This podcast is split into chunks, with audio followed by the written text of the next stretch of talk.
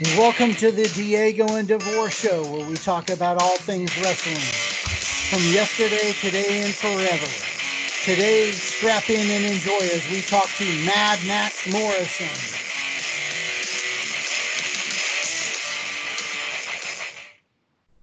Madd Maxx, welcome aboard and thank you for joining us on the Diego and Devore Show.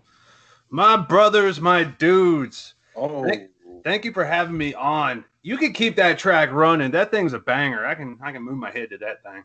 I Appreciate that. Diego, are you with us, my brother? I'm with you guys. I'm happy to be here. I'm glad Max is here too. I haven't seen him for a good little while. God, I think it was uh Dinwiddie was last time we'd all seen each other, wasn't it? Yeah, Yeah, we're kind, absolutely. we're kind of hoping that happens this year again, but we'll see how that phasing goes with the COVID and all. But you know, this is better than nothing. I can only imagine though, with um, being like an outdoor thing, that they could eventually start opening that up. Because I mean, over here in Maryland, they're starting to open up outdoor seating at like all these different places, and as long as everybody's doing the social distancing, you can totally do it at a show. Just don't put any seats down. Have standing room only. Well, from what I understand from our wonderful governor over here, uh, they're looking at entering phase three, which will allow us to run events uh, sometime in late August, early September. Oh, good. Yeah, gives a little time. So, yep, we'll see how it goes. Well, it, it's a thing where you kind of learn as you go. And speaking of learning as you go, have you ever thought about doing your own podcast? But we're kind of intimidated on how to do it. Well, I'm here to tell you today that Anchor is the platform that you want to start your podcast on.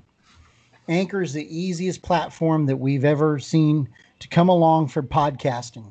You go to anchor.fm, you click the button, you, you open up your account, and as little as one, two, three, you're up and going. They even give you sponsorships to go along with your podcast and get it off the ground. I mean, hell, it can't be any more easier than that. So, once again, go to anchor.fm, open up your account, and start the podcast of your dreams.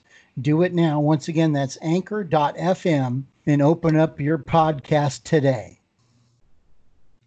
Speaking of one, two, three, we appreciate that as wrestlers. So, do you ever put your alarm for one, one twenty three and kick out on two, or is that?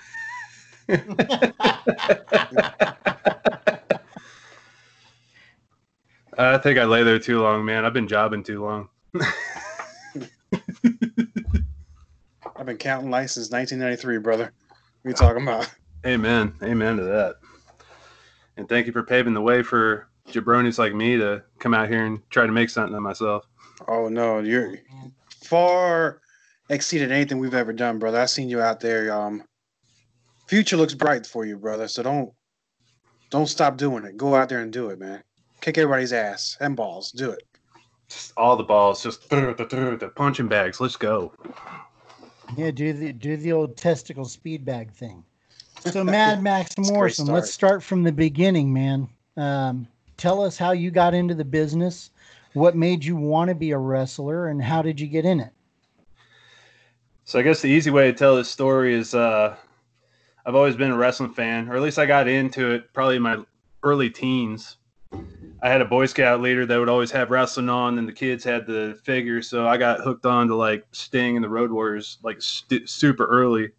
And then um, the new generation of WWF and Attitude Era and WCW came through, and that's when I really got hot onto it. And then uh, I fell in love with ECW and FMW over in Japan and started doing this tape trading with a bunch of my pals. So ever since then, I've just been hooked. And then uh, I guess it was about I turned 30. It was like 2014. It was my 30th birthday. I literally just graduated college, and then three months later, I met Hold a guy. on, hold on, hold on, hold on. third- what? You're 30? I was 30 when I started. No kidding. In dude. You know- 2014. You know, what? Father Time has been very nice to you. Oh, dude, man, partying's been good to me. I think I'm one of those like weird science experiments, you know, like Ozzy and Keith Richards. I have a feeling, you know, I ain't gonna crack for a while, but you know, we hope that it stays that way. but now uh, we yeah, know the secret. Yeah. dude, party, party, party, party. Um, but yeah, I graduated college, got my degree, and then um, three months later, I met a guy at a flea market, and he was running a school and invited me along, and I tried it out, and I fell in love with it. But then I got hurt, like three months in, and uh, I almost quit. I almost quit because I was just like, I don't know if I can do this because I was I was out of shape. I was a rock and roll cliche. I was like, man, I ain't been athletic in years. I don't know if this shit's for me. Mm. But so you graduated from college. What college did you go to, and what did what did you get your degree in? So I went to ECPI University, and I got my associates in electronics engineering technology. Which wow, I do, which I do have a job in that field currently. Not good for you. I I had to make something of myself, man. I got tired of manual labor, so I went and got me a smart guy job. you last longer that way. Who are you telling, brother? I was tired of diving through because uh, I spent seven and a half years as a commercial window cleaner, man. I was diving through bushes, hanging off ladders, hanging off buildings, man. I was tired of it. but I had a wicked I don't tan. blame you. I had a wicked tan though. but um, yeah, they talked me into sticking with it, and I'm glad I did because yeah. within that first year or so, I I was wrestling for SPW in Virginia Beach under uh, Mark Anthony, and then um, I started venturing off into North Carolina, working for Next Evolution Wrestling, and then a bunch of places out in Carolina, and then I got hooked up with Damian Wayne from uh, NWA fame, and he's a legend in my area, and he picked up me and my partner uh, the relentless Rock Richards. We were a tag team for a while called Noise Pollution. You guys remember Noise Pollution? Hell, you had a hand in helping get us up and rolling, which I'll forever be grateful for. And um, I just kept it rolling. I've just kept it rolling because the fun part about me and wrestling, just like it was with me and rock and roll, is like I got goals and stuff I want to do, but at the end of the day, I have no end game, man. So I'm I'm here to party, and whatever comes up comes up, and can't get disappointed if you ain't got expectations, you know. So I'm just letting shit roll.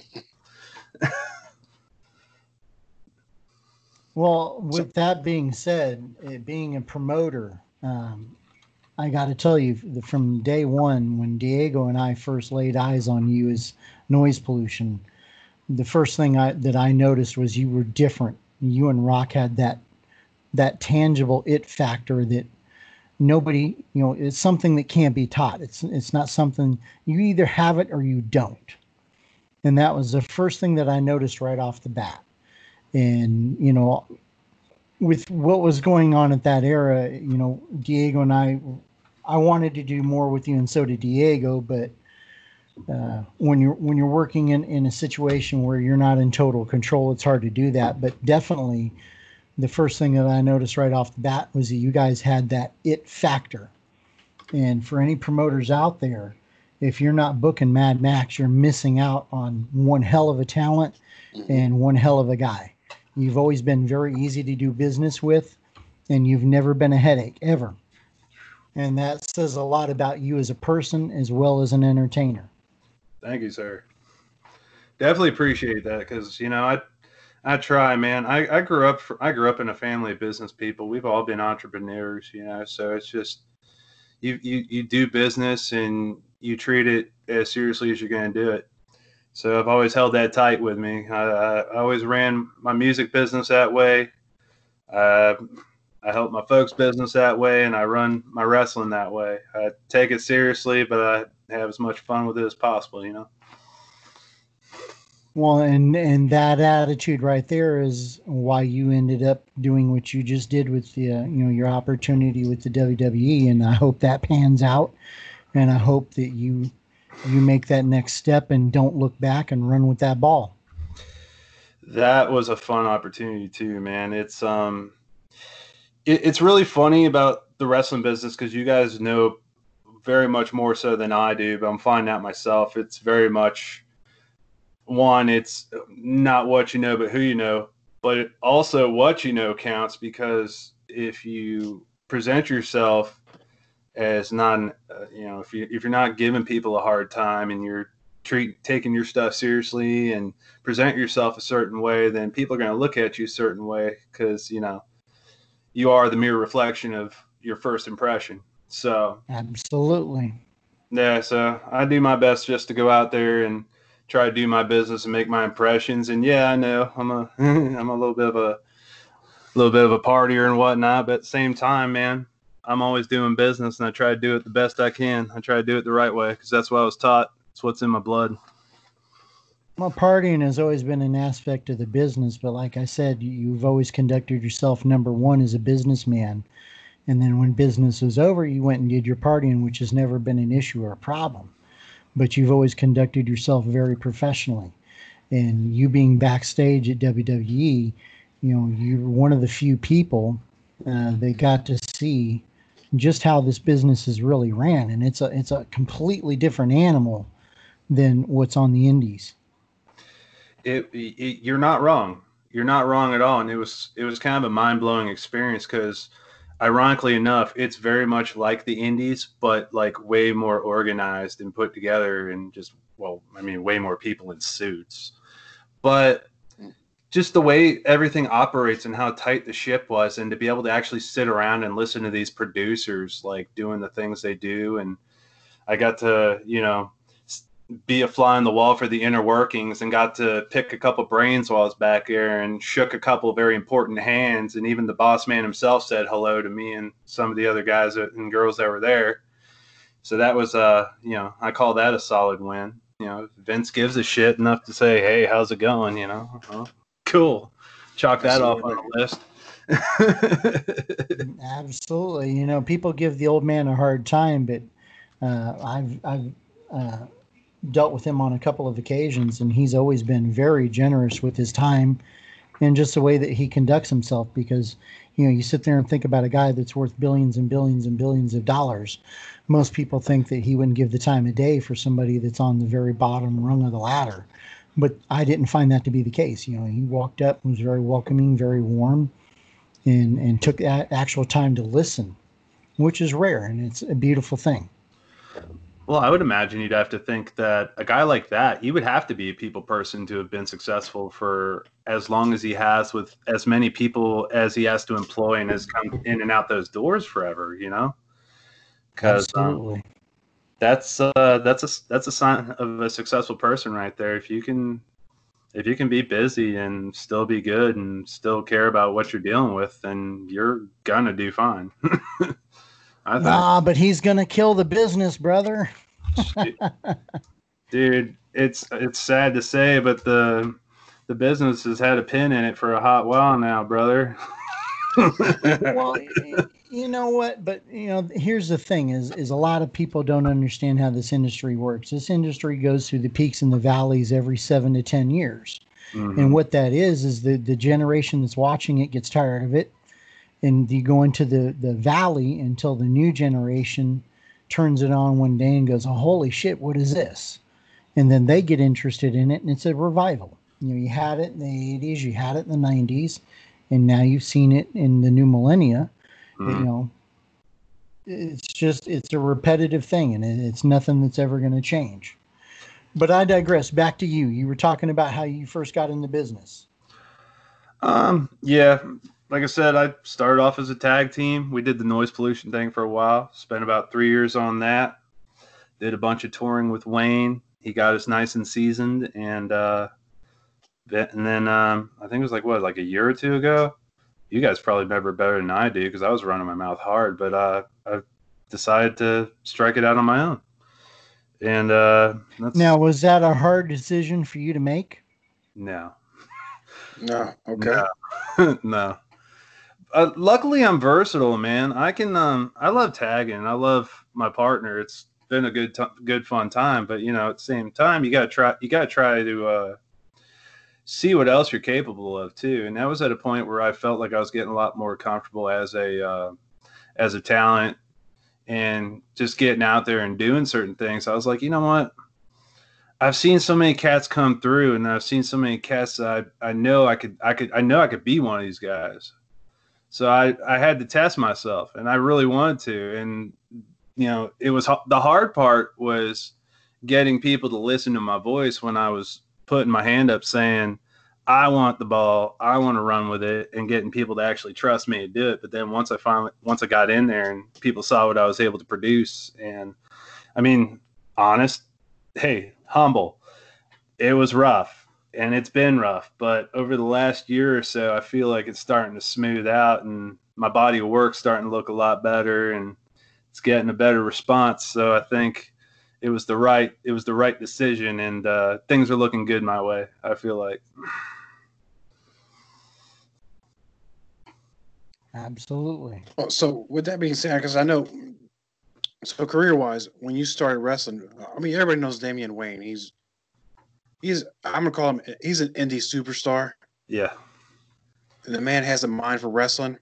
He eats it, he drinks it, he sleeps it, and you know what else? Everything he does with it. So when you when you first branched out and you started going to I mean to lack of better words, different territories, different federations. Mm. Because I know you've gone, you know, all the way up to Pennsylvania, probably Jersey and, and those areas. Um, the fans expect more but different. Whereas, depending if you work in Virginia, you know, you got that Southern style, or in Carolina is a little more relaxed. Mm. But once you go past that to Maryland, to Pennsylvania, it's a whole different animal. So you have to reinvent the way you did things down here. So, what's your experience with that? I felt like for me personally, I almost had to reinvent the wheel for myself a little bit. It was almost like um, it's almost like this story I heard Neil Peart talk about from Rush years ago. I was he had said that um, when he was teaching himself how to play drums left-handed, he completely like blocked out of his mind how to play righty and started playing left.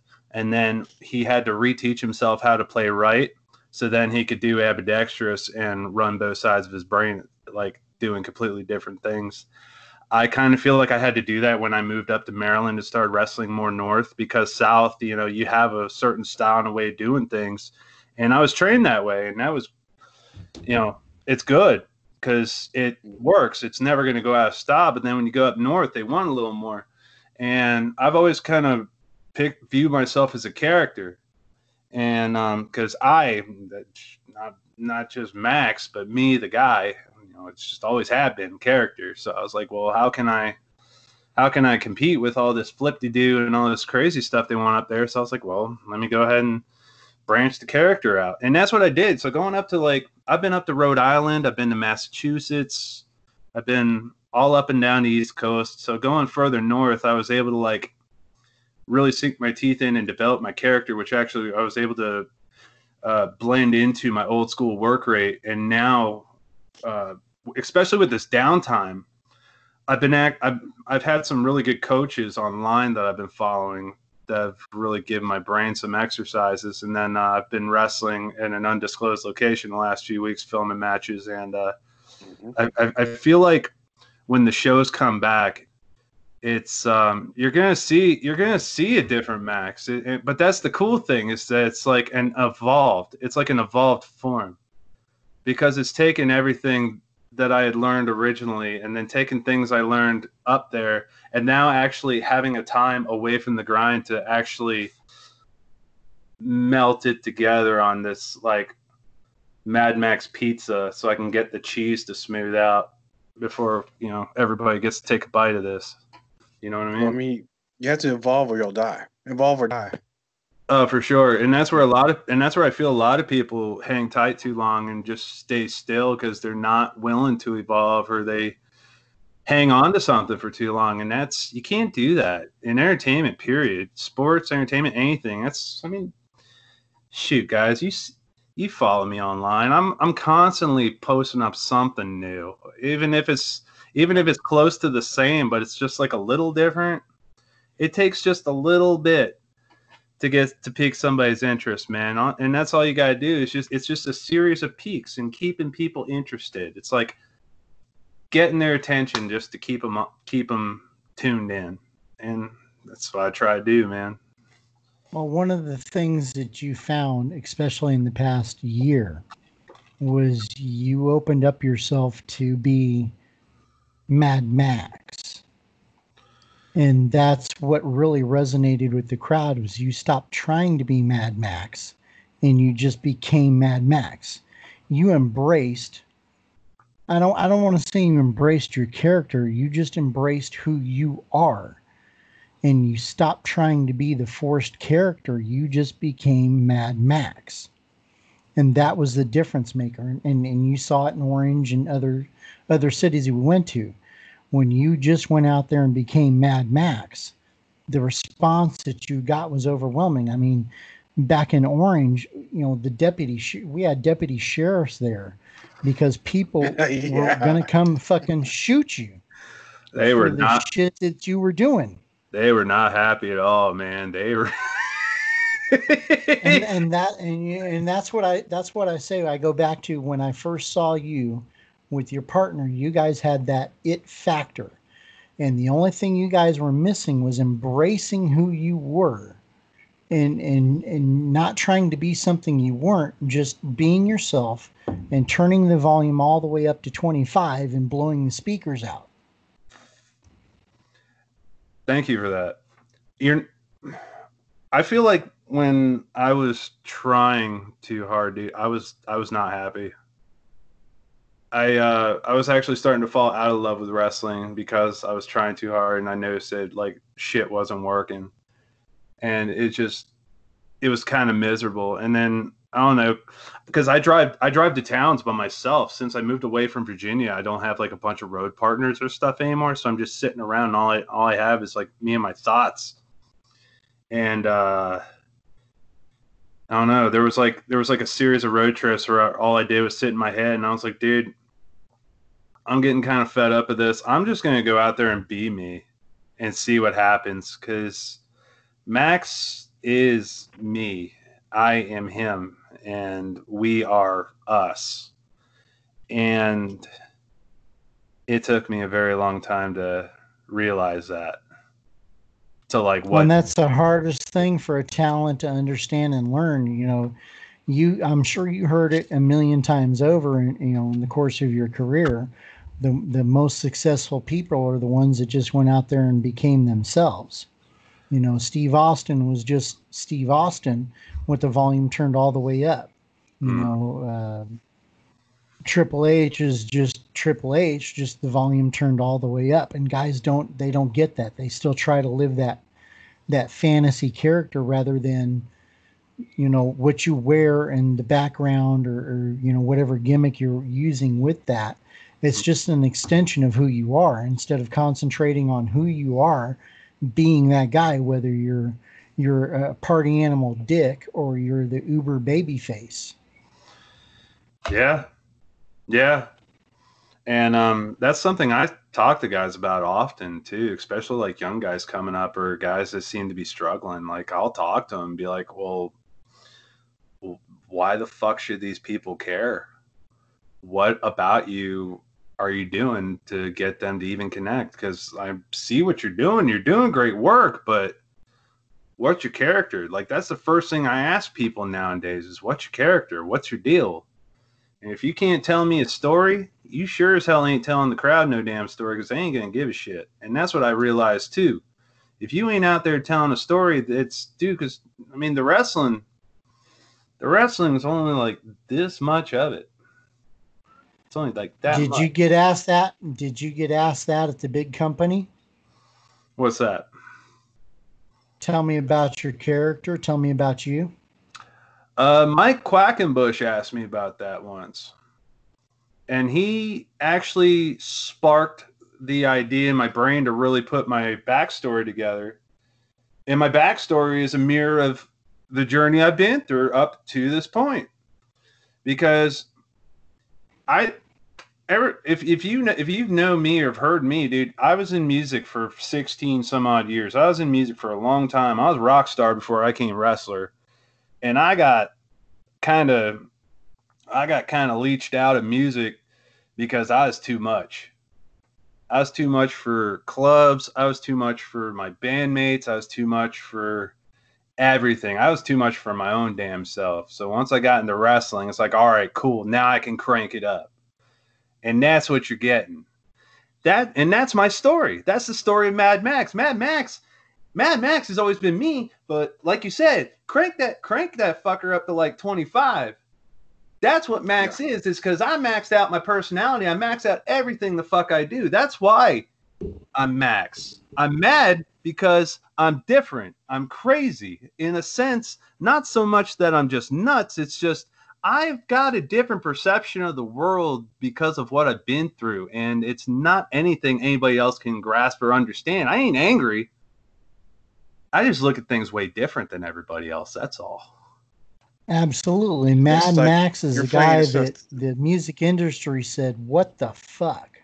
They told me to kick rocks, so I got in pro wrestling. They said, "Come on, brother, let's go."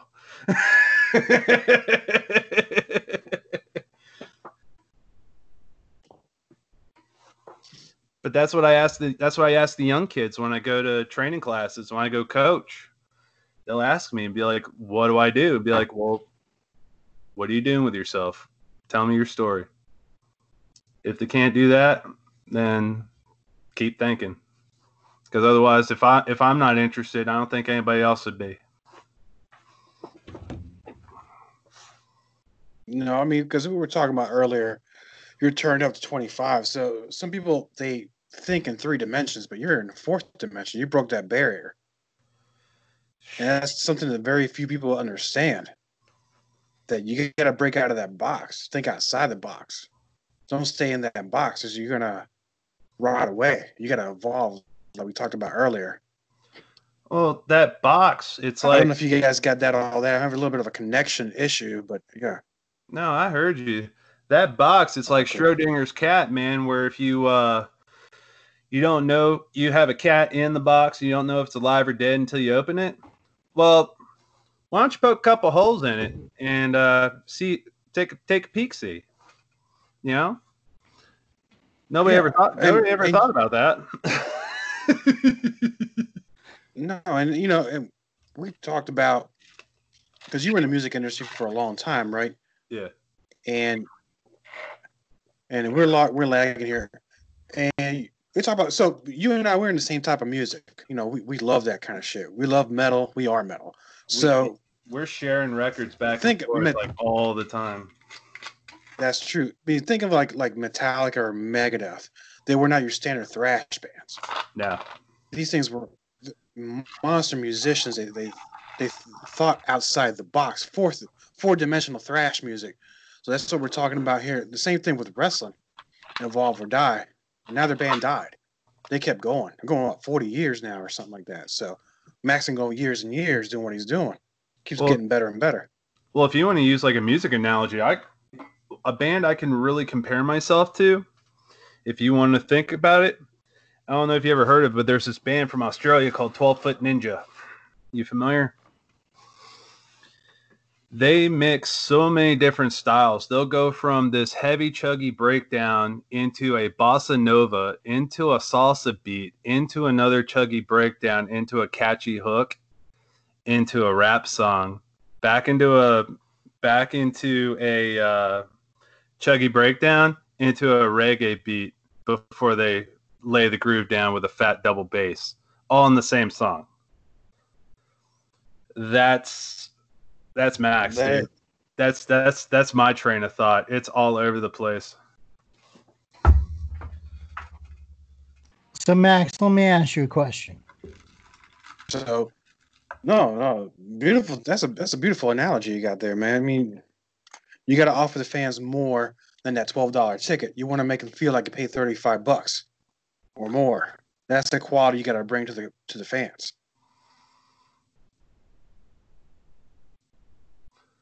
What'd you want to ask the boy? Going back to the wrestling aspect of this, um, tell me about your first match. Do you remember your first match, who you worked, and how it went? So, the first match I ever worked publicly was at a Hampton Roads Tattoo Festival in Hampton, Virginia. It was against Irvin Legend, and me and him had been training together like when I first started. Like I trained with Irvin for probably about two, three years. And um, it went well. I came out to Pantera. I wore one of my old band t shirts. People loved it. And it was surreal. Oh, we danced around. It was it was it was a cluster, but when I got out of it, it felt unreal.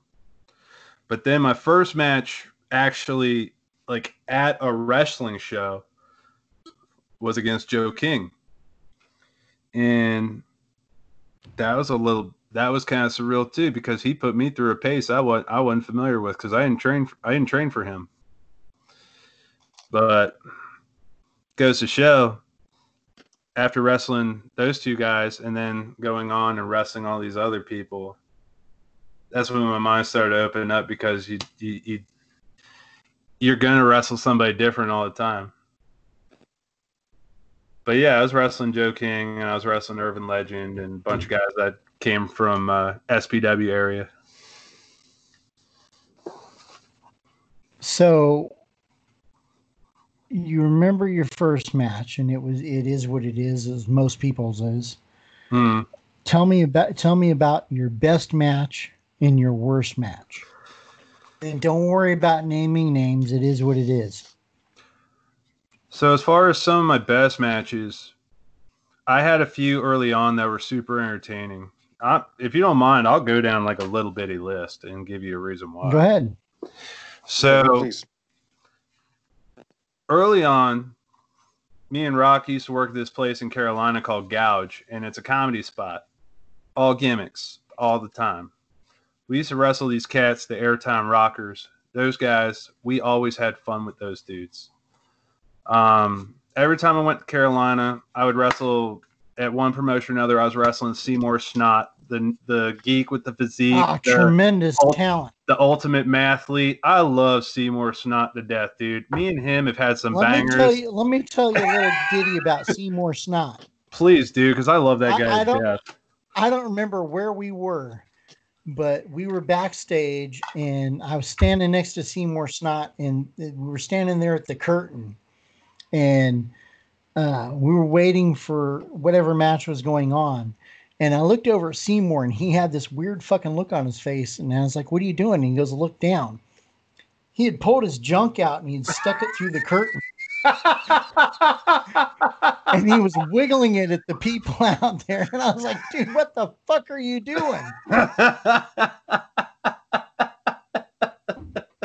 That's Seymour Snot in a nutshell. Oh, yeah, you know, in a nutshell, all right. no uh, pun intended. oh my god, that's incredible. I'll ask him about that. I had a I had a bandmate that I, I'm best friends with still to this day. When I used to play in this band on Hinge, he would do that too because he'd get so wasted on Jägermeister, he'd pull his he'd pull his dick out while pe- while like our mates were playing on stage. He'd just scream and be like, "Yo!" And then he'd be like, look down, and his dick be right there. They're playing the guitar and be like, "Oh." we all we all did that shit though. Oh my god. But I digress. I love Seymour. I got an I got an education from Otto Schwanz, man, because I wrestled Otto Schwanz, uh, Bo Dupp from TNA and WWE. I wrestled I wrestled him for quite a few months. I got a lot of uh, education from him.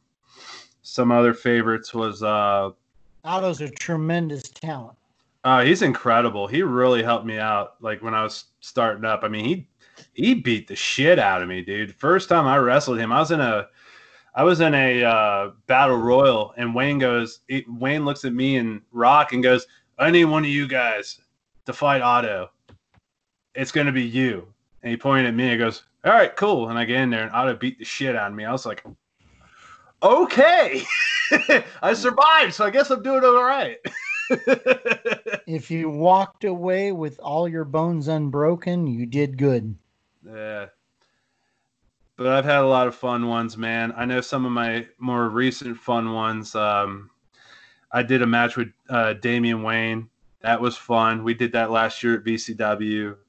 I had um, It's funny you mentioned that because I just I actually just peeped that a couple of weeks ago, and I I, I even as soon as I got through watching it, I called Diego, and I said, "Holy shit, dude!" I said, "We need to book this match."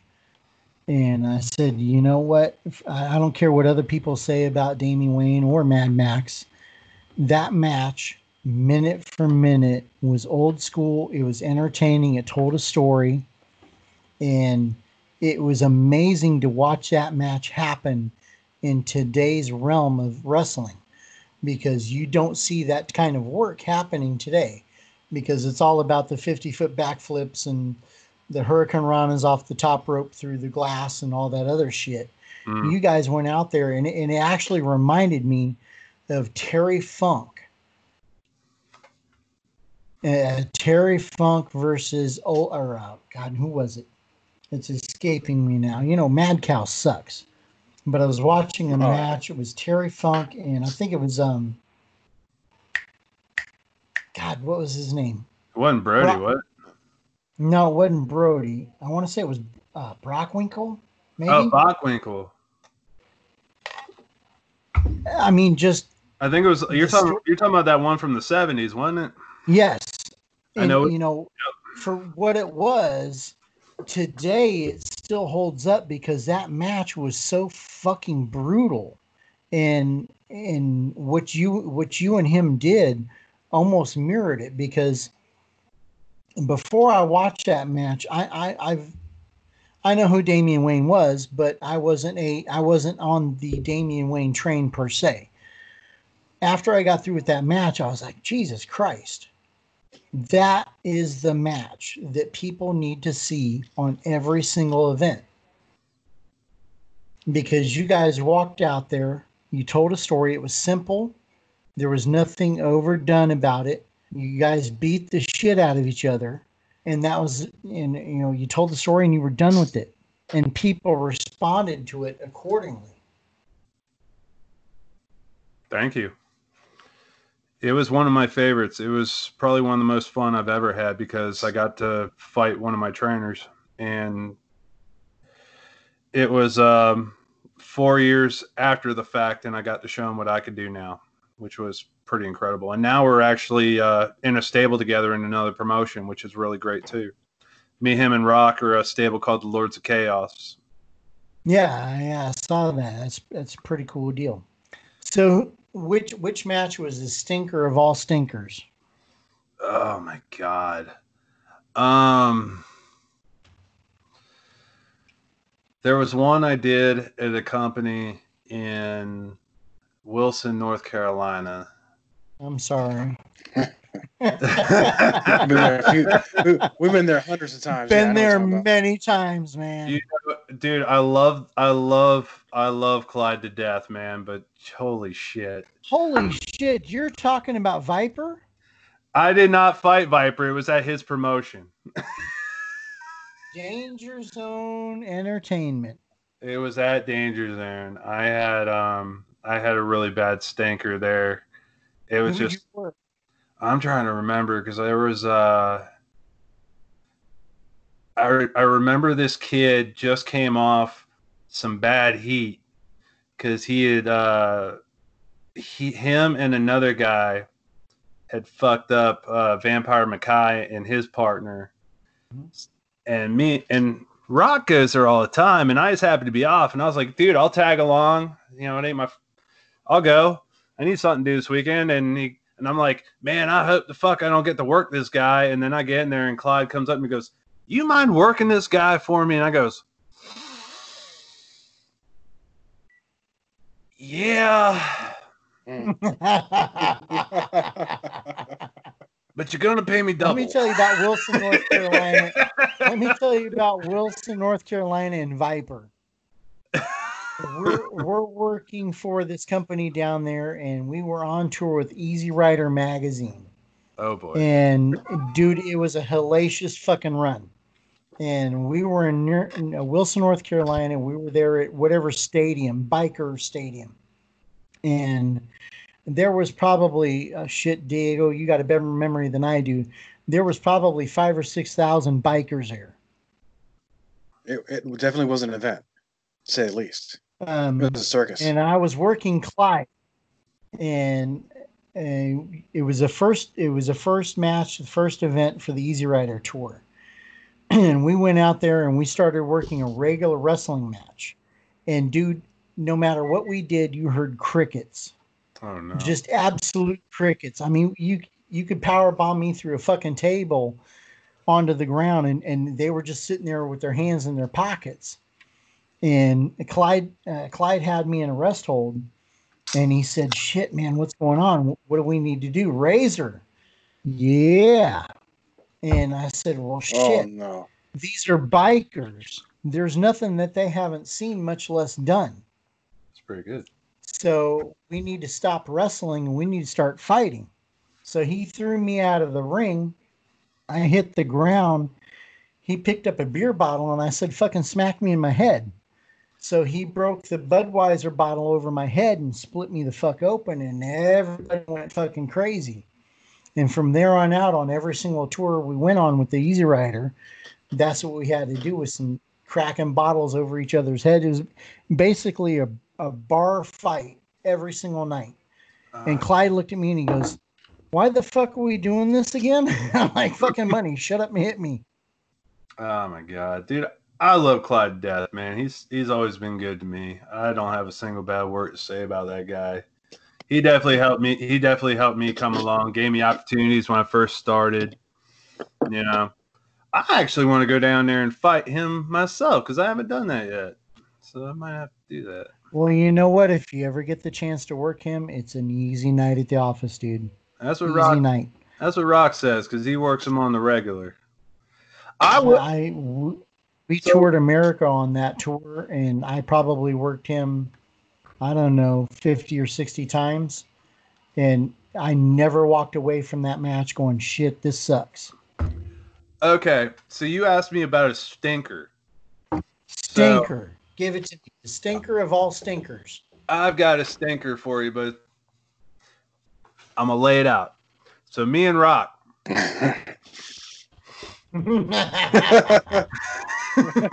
Here we go. we're at now, VC. if this involve if this involves Duke the Dumpster Droese, I need to know right now.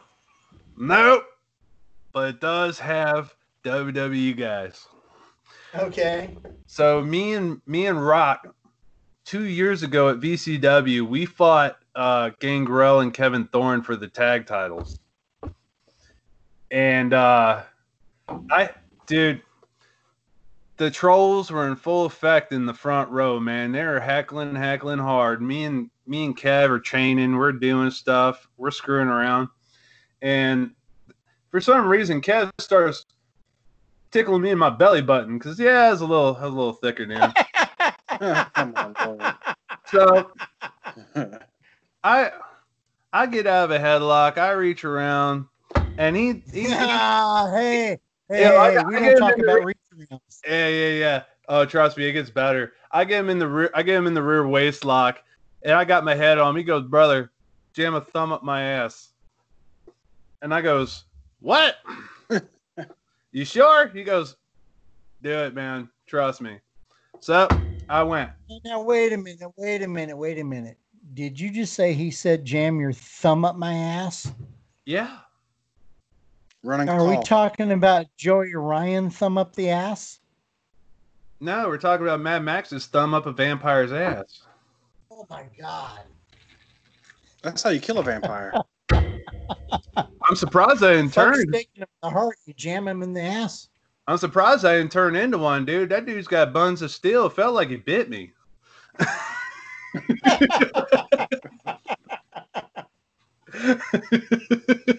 so, Dave's a great guy. oh, dude, so I just reared back and just right up in there, no gimmick. And he sold that shit for about two and a half minutes. And all I had to do was just show my thumb to everybody. I even went to So Gangrel. now, now I I, even gotta ask. I even went to Gangrel and goes, "You want some of that?" And it it stunk. Oh my god. Now There I gotta go. ask. You've been in the business a while, but does this does this correlate in any way, shape, or form with the equilibrium test? Which equilibrium test? Because we might be Oh, we might be my God. thinking different ones. Is that still a thing? so Diego, go ahead and school him on the equilibrium Why's it, test. why's it gotta be me, man? I mean, you, you brought the you brought that up. So the That, that's that's a equilibrium Vladimir test. that's a Vladimir Koloff deal. Well, dude, I'm like Yeah. a sixth generation Koloff, so please school me. So the equilibrium test is, oh God, we're gonna get fucking heat over this. Who cares? So the equilibrium test is you have you have the newbie, the green boy. You go stand him against a wall with his shoulder against a wall. You have his arm down against the wall. He sticks his finger on the wall. You take a sharpie and you draw a circle around his finger. And he takes three steps away from the wall. And what you do, the setup for it is you go, hey man, I need to make sure your equilibrium's okay because if you pick me up for a suplex or a body slam, I need to know that you're not going to drop me on my fucking head. And so he takes his three big steps. He closes. He looks at the circle that you drew the the circle around a finger on the wall. He points at it and he takes the three steps back and he points the finger in the circle. If the finger touches the circle, the equilibrium's okay. So Oh Jesus! you do all that, you line him up. He closes his eyes, and as soon as he closes his eyes, somebody steps in front of that circle and they drop trow and spread cheek. Now, when he steps through, they're normally about to the second Hold knuckle is- before is- they is- is- realize is- they're in is- somebody's asshole. Is that the Ricky Morton jam? Yep, I stand corrected. I, th- I they're they're usually I have- up to the I second have knuckle before they realize they're in somebody's ass. I have heard of this. Oh, but I have not experienced that myself. Luckily. Well, I- I'm here to tell you that the equilibrium test is real, and I did it to somebody, and I ain't gonna name any names to protect the innocent. But after that uh, equilibrium test, they left the company and never was seen again. Well, it's just a finger in the ass, man. They act like it's the end of the world. Jesus. Exactly. Where, where'd you learn to work, kid?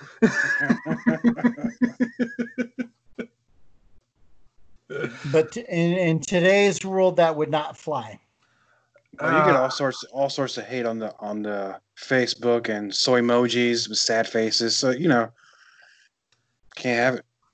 dude i i mean i really enjoy what i'm doing in wrestling now but i really feel like i i i feel like i should have been in maybe like 10 15 years ago i ain't even gonna lie to you because i think that would have been way more fun i mean it's fun what we're The- it's fun what we're doing now i i honestly think i i would have got i think i would have done well like in the old school i don't know i could yes, you would have. You would have really thrived in the 90s. You really would have. And, and that being said, the, the damnedest thing is, is uh, when I got into this business and Billy D took me under his wing and groomed me, he said the same thing to me. He said, kid, if you'd have been alive and you'd have been working during the 80s, you'd have made a shit ton of money. yo so how about that match with you and bobby starr really, man? Which one? oh my god what- Really, you prick? Is this the one on Nitro or the one on Saturday Night versus the uh what is his name was the traffic cone guy? What's his name? Uh, oh, roadblock. My bad. Yeah. That was Ron Fuller, Uh, wasn't now, it? now you know what? Yeah. Now you know what? Uh, you know, all things being equal, Bob, Bob and I, we we had our problems in the past, but you know, we buried the hatchet, and I'm friends with Bob now. And looking back, I can laugh at all of that. And it, you know, at the end of the day, that particular match that you're talking about, it, it was surreal because I was originally born in Colorado. Mm. So that match with Nitro was held in Denver, Colorado at the Pepsi Arena. Oh, It cool. held 27,000 and some change. And so to go back to my hometown and walk out there at 27,000 and some change, it was it was surreal. And I hope I hope that in the near future that Madd Maxx gets that opportunity to walk out there and feel that because it's a once in a lifetime opportunity. Uh, I can only imagine. I'd certainly appreciate that. Dude, I've only gotten to know Bob Starr in the last like year or two. But in that last year or two, actually, yeah, it's been about it'll be a year come like August that I met Bob Starr, like no, July. And um, he's been nothing but cool to me. He took me under his wing and he's schooled me on a whole bunch of stuff, man. I love me some Bob Starr. He's cool. Bob is a fountain of knowledge. You ain't lying, and that's one guy. and you know the interesting thing about Bob Starr? What's that? Oh, he is the only he is the only worker, and I shit you not. He is the only worker during the Monday Night Wars that was allowed to work for WCW and WWF at the same time. how? How? I don't know. You have to ask Bob, but he he worked for WCW and Vince during the Monday Night War era, and he drew no heat from either company. Oh, because he's a professional. I mean, he went out Well, there and did his job. He didn't draw he didn't draw any heat for working for the the competition, and and I got to give him credit. He's one of the only guys that I know of. As a matter of fact, I think he's the only one that was able to work for Vince and Ted at the same time and draw a paycheck as a talent, mind you, because there were other people that worked for both companies. But as an on-air talent, he was the only person to work for both companies simultaneously and draw paychecks from both of them during that era. That's incredible. I'm gonna ask him about that. It is some crazy times, man. I really wish I was around like 10, 15 years sooner. It, we it could would row, have been we could have rowed together. Yeah, we could have rowed together, have fun. oh, dude, I probably would have drank you under a table, man. So uh, I see you drinking the the drink that you're drinking. Tell me about that drink. All right, so this is like a brand new thing, and I'm breaking the exclusive to y'all. Well, now, so I've been, you know, because Madd Maxx has been, you know, working on his brand and stuff. Well, I got hit up by um, REPP Sports, and now I have a proud partnership with Raze Energy Drinks. What flavor is that one? This one's called Apollo, which it doesn't taste like Apollo. anyway. now I gotta ask, Max, how do you know how Apollo tastes? How do you know what Apollo tastes? I Um, don't. You said you're the one that said it. It doesn't taste like Apollo. So how do you know? It's all in the stars. Uh huh. I got, we just we just went from family entertainment to X rated. and all it took was one drink. Oh, I'm, I'm kidding. Well, they sent me a whole box. They sent me a whole box of gimmicks, dude. I got, I got a fucking what is this thing? It's a cup koozie. I got a drawstring bag. I got a damn T-shirt. I got stickers. you got a lot of swag. I got a bunch of swag, and then I've got all of the workout supplements. All of the workout supplements. I got stuff to help you sleep, stuff to keep you up, stuff to get your wiener hard. All You that got, the, uh, you got the Elvis special in there. Sounds like you know what time it is, Max.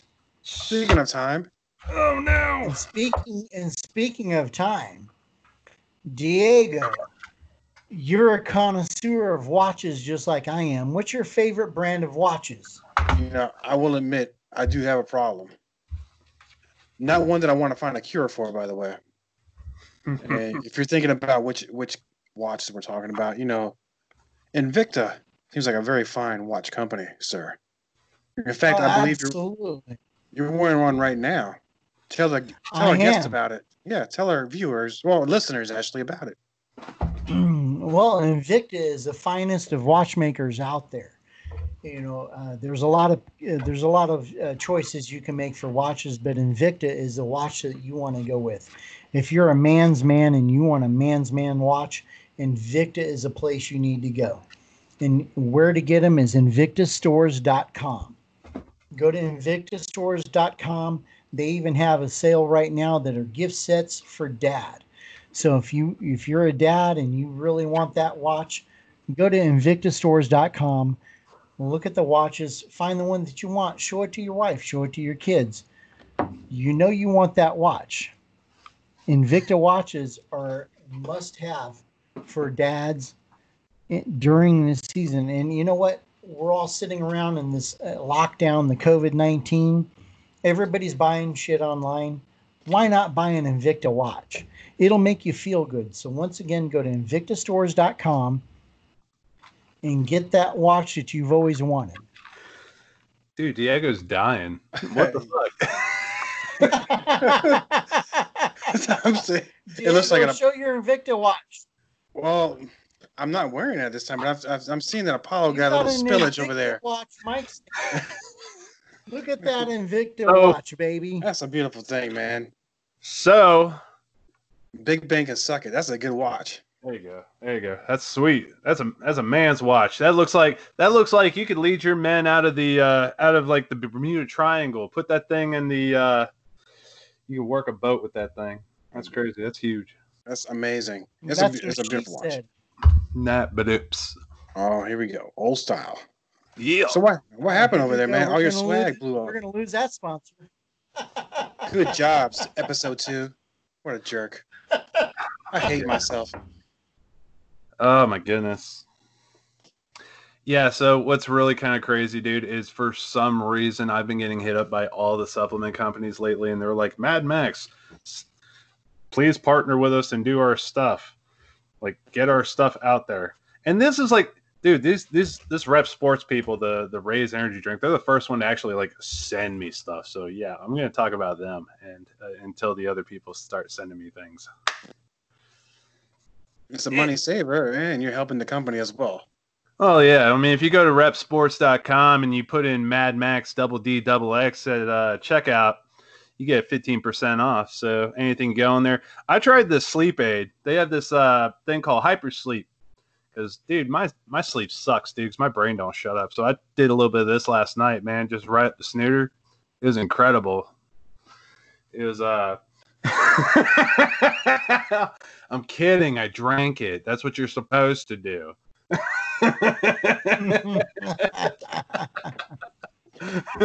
but no, it was, it was a good rested sleep. It's like an amino acid when you fall. Like it, it's got melatonin. It's like an amino acid. It's a little bit of a fat burner, and um, it does the trick, man. I enjoyed it. It was a good time. Fell asleep watching Jaws.